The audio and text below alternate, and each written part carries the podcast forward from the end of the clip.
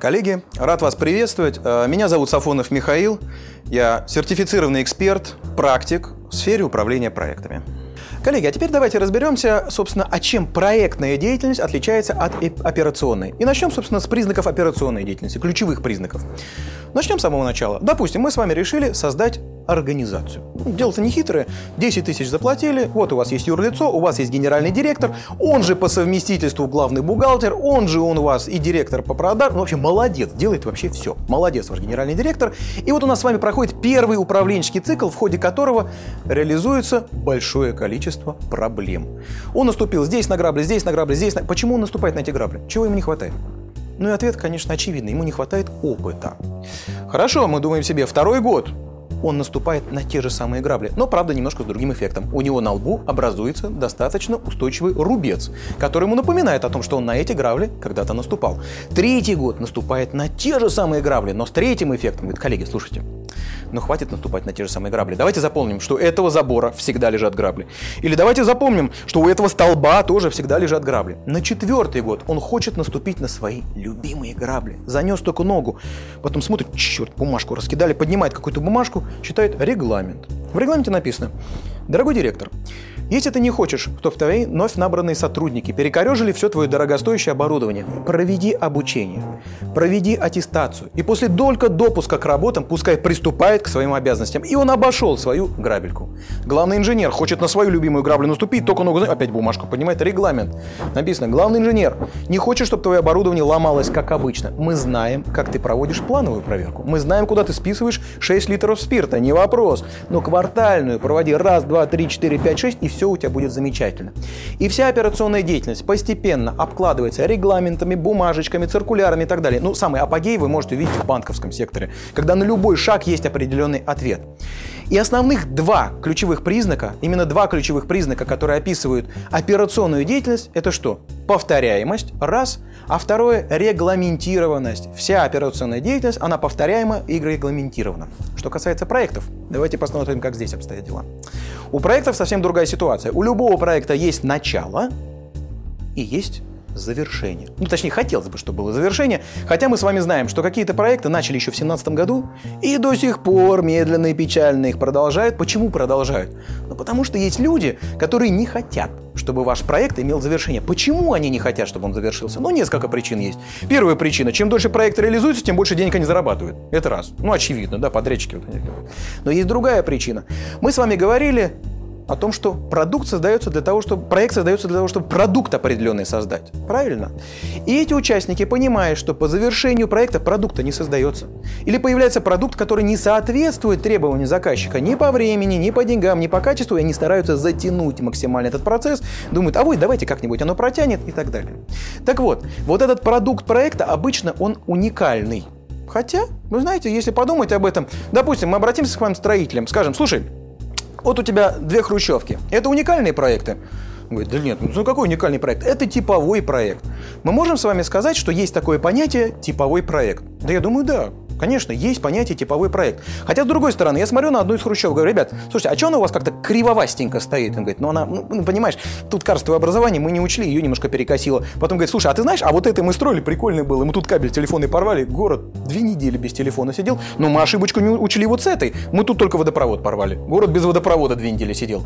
Так вот, у нас получается, что продукт проекта может быть типовым, а сам проект будет всегда уникальным. И вот два ключевых признака, два основных признака, которые определяют проект. Первое – Проект всегда конечен, у него есть начало и завершение. И проект всегда уникален. Сам процесс всегда будет уникальный. У вас будут разные бригады, у вас будут разные обстоятельства, у вас будет разная инфраструктура. Все это будет разное. Проект всегда будет связан именно с уникальностью его реализации. И вот если с конечностью все понятно, да, завершаемостью, то вот с уникальностью возникает огромное количество проблем. Уникальность, она предполагает большую неопределенность, большие риски.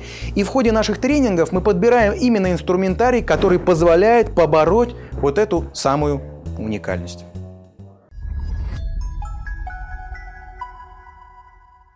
Коллеги, мы с вами определились с тем, что есть два ключевых признака проекта – уникальность и ограниченность по времени. Вот сами подумайте, сейчас вы можете прикинуть, ну, на свой личный опыт, по своей собственной компании, являются ли эти признаки действительно вот критерием для того, чтобы сказать, да, вот здесь мы столкнулись с проектом, а здесь у нас текущая операционная деятельность. Давайте рассмотрим на примерах. Я вам позадаю вопросы, а вы уже сами ответите, действительно ли так, или может быть как-то по-другому. Первый пример. У нас с вами завод. В заводе 20 цехов. В цехе номер 21, секретный цех, стоит 40 станков.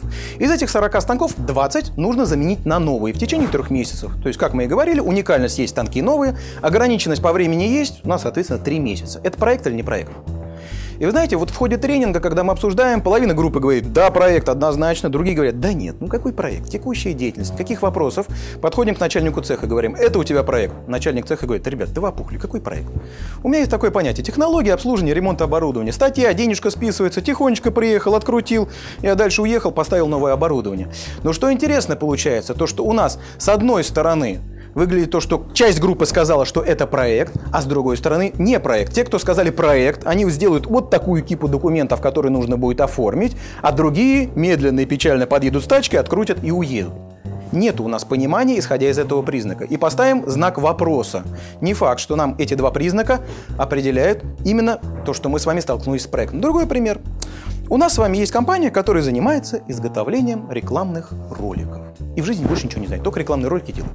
Есть другая компания, которая занимается изготовлением макарон. И больше тоже ничего не знает. Они пришли к этим ребятам с рекламными роликами и говорят, слушайте, сделайте, пожалуйста, сделайте, пожалуйста, рекламные ролики о том, что наши макароны самые лучшие в мире. Вот для компании, которая делает рекламные ролики, это проект или не проект? Про макароны раньше не делали. Вроде бы по нашим признакам ограничения по времени есть, контракт у них заключен. И про макароны не делали, у нас с вами есть уникальность. Подходим начальнику рекламного отдела, говорим, это у тебя проект. Он говорит, ребят, ну какой проект? Слушай, вы опухли, что ли? Вам консультантам лишь бабла с меня срубить? Никакой это не проект. У меня текущая деятельность. Слушайте, все под моим контролем. Вот мои люди сценарии пишут, вот мои люди снимают, вот мои люди нарезают, вот мои маркетологи все это заворачивают и отдают клиенту. Никакой не проект. Потом так мечтательно говорит, вот если бы ко мне пришел Газпром, Лукойл, или вот Империо Табака, пришли бы ко мне эти ребята и заказали бы у меня серию роликов, 12, допустим, каждый месяц показывать по сюжетной линии взаимосвязаны. Посреди города Москва панель плазменную воткнуть, а на всех выездных магистралях, на билбордах поставить рекламу, ну, знаете, так на машине быстро проезжаете, у вас пум-пум-пум, эффект формируется, а медленно в пробочке на всю жизнь эффект формируется, вот тогда бы это проект. Тогда бы его выделил, человека поставил бы, обособил бы. Ну и как по-дурацки получается. У нас получается, это значит маленькое не проект, а большой проект. То есть опять мы можем с вами не можем определиться, исходя из этих двух признаков. Уникальность и ограниченность по времени. Проект или не проект.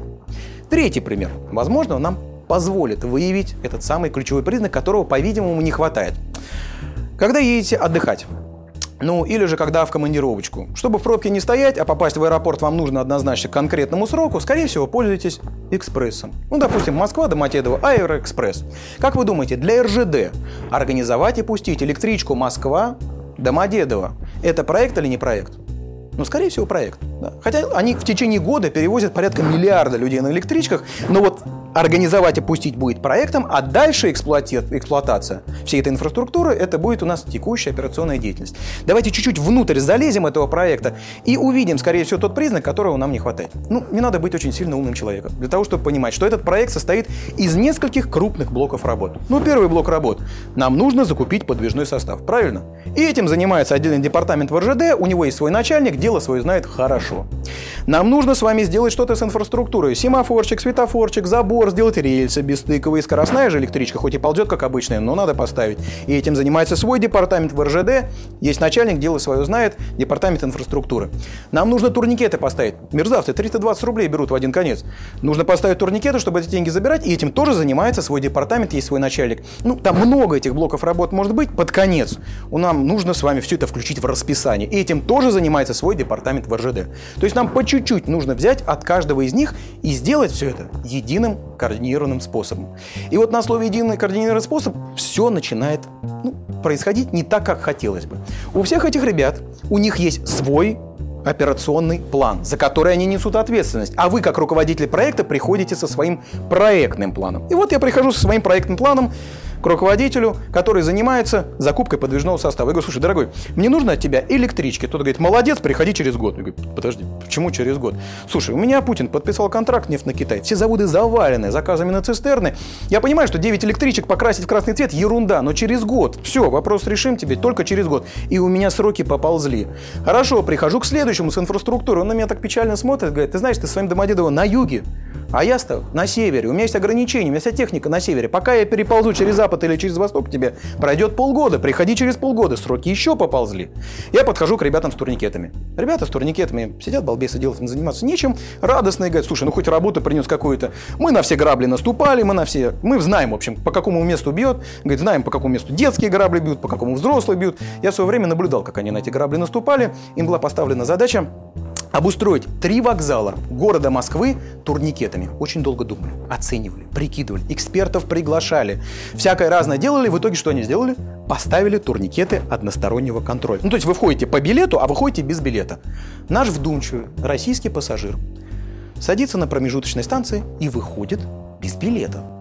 Пустили систему в эксплуатацию, полгода проработали, потом думают, черт возьми, денег вообще никаких нету. Вот здесь заказчик, наверное, управлял, ну так, одним глазом в начале, одним глазом в конце. А вот подрядчик хорошо поуправлял. Значит, вначале получил деньги за монтаж турникетов, потом неожиданно за демонтаж, пока демонтировал все фундаменты, покорежил. После того, как фундаменты покорежил, неожиданно за восстановление фундаментов получил деньги и за монтаж новых турникетов. Они говорят, мы на все грабли наступили, мы во все знаем, все сделаем как хорошо. Ну, хоть спасибо им. Приходим к девушке, которая занимается у нас с вами расписанием, она радостно говорит, слушай, ну ты же знаешь, у нас регламент что Дзержинский утверждал, с 39 -го года ничего не менялось. Только держись, пей чай, и через полгода мы тебя включим в расписание. Так вот, электричка Москва-Аэропорт Домодедово пошла с опозданием в полтора года. Мы можем с вами сказать, что этот проект успешный. Кто-то скажет, господи, ребят, ну она ж пошла. Ну вот она, мы же на ней. Но, честно говоря, кто-то говорит, да ладно, слушай, это Лужков со своими амбициями. Хорошо, Лужков с амбициями, что с меня деньги берете? Я как патриот готов ездить, улыбаться в окно и не берите с меня денег. Раз деньги берете, значит хотите вернуть. Раз хотите вернуть, значит вы полтора года долго вкладывали, полтора года недополучали. Ну сложно проект, который сорвал сроки в полтора года, назвать успешным.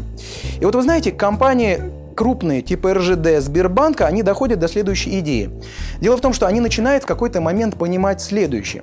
Когда мы с вами реализуем проект, каждый департамент старается по отдельности, получается что-то достаточно специфичное. То есть получается примерно следующая ситуация. Вот у нас проект как ребенок.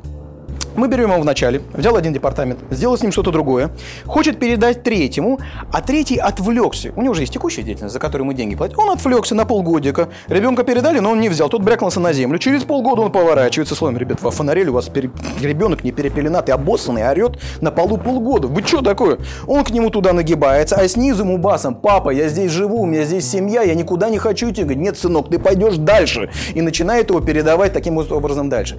И вот компания начинает понимать, что когда мы по отдельности, каждый из нас старается, не получается не работает. Что, по-видимому, нужно управлять не по отдельности. Не так, как в той ситуации, когда претензий вроде карманом нету, пуговицам нету, а костюмчик не получается. Нужно выделить центр ответственности, это раз, и назвать его гордым словом руководитель проекта. И нужно сформировать временную организационную структуру. Так вот, коллеги, если вы столкнулись с уникальностью, неопределенностью, и у вас есть потребность во временной организационной структуре, то, скорее всего, вы как раз столкнулись с проектом. Вернемся к нашим примерам. С заводом. Одно дело, вы будете менять станки 2011 года на станки 2013. Приехали, открутили, уехали, все, прикрутили новые. Вопросов нету. Но если вы меняете станки 39 года на станки 2013 года, у вас начальник цеха начинает метаться по цеху с воплем, да вы чего, офонарили, у меня логистика меняется, людей в Германию нужно отправлять, у меня полномочий нет, чтобы все это дело решить. Давайте мне дополнительные полномочия, давайте команду формировать, и всем этим будем управлять с рекламными роликами. О чем идет ситуация? О чем говорил руководитель в начале? Все под моим контролем. Мои снимают, мои нарезают, мои маркетологи отдают. А вот с этим непонятными роль, серией роликов для Империи Табака, как с этим быть? Здесь нужны дополнительные специалисты. У меня нет компетенции, чтобы их привлечь. У меня нету не дополнительных полномочий, чтобы их привлечь. Эти билборды ставить. Опять же, возникает вопрос. Провести тендер и так далее. Давайте формировать команду, давайте назначать руководителя проекта и всем этим управлять. Если у нас есть три признака. Уникальность, ограниченность во времени знаний и потребность во временной оргструктуре, мы с вами однозначно столкнулись с проектом. Используйте эту технологию, оцените, когда вы столкнулись именно с проектами, подумайте, как эти проекты классифицировать, и вы будете управлять вашими проектами более эффективно.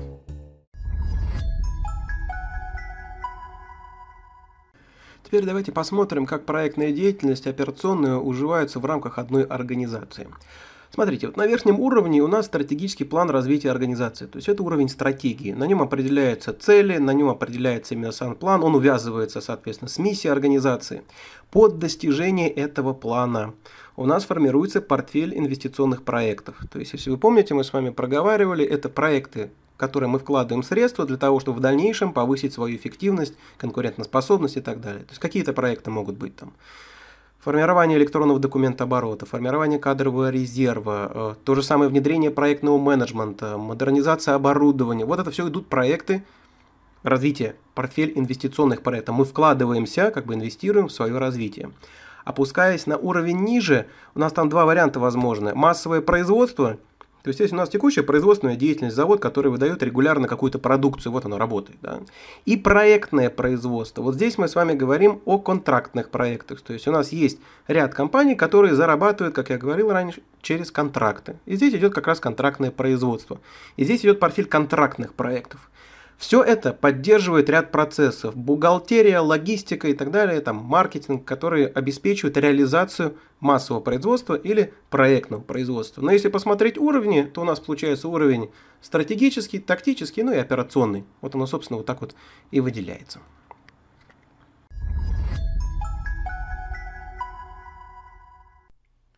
Так, ну что же, я надеюсь, что мои пляски с бубнами по поводу того, что такое проекта, каковы основные характеристики, мы более-менее с вами разобрались. Кстати, если хочется погрузиться больше в эту тему, то заходите на pmsmart.ru. И, кстати, в описании тоже есть там ссылочки на экспресс-курсы. Я специально делаю короткие курсы, чтобы быстро въехать в тему. Это очень важно. С моей точки зрения, вообще тема управления проектами, она достаточно простая. Вот, поэтому многие вещи можно раскрыть достаточно просто, понятно, ну, собственно, как я сделал в этих курсах. Дальше будем двигаться, разбираться с характеристиками проекта, разбираться с ключевыми... В общем, много чего будем с вами разбирать.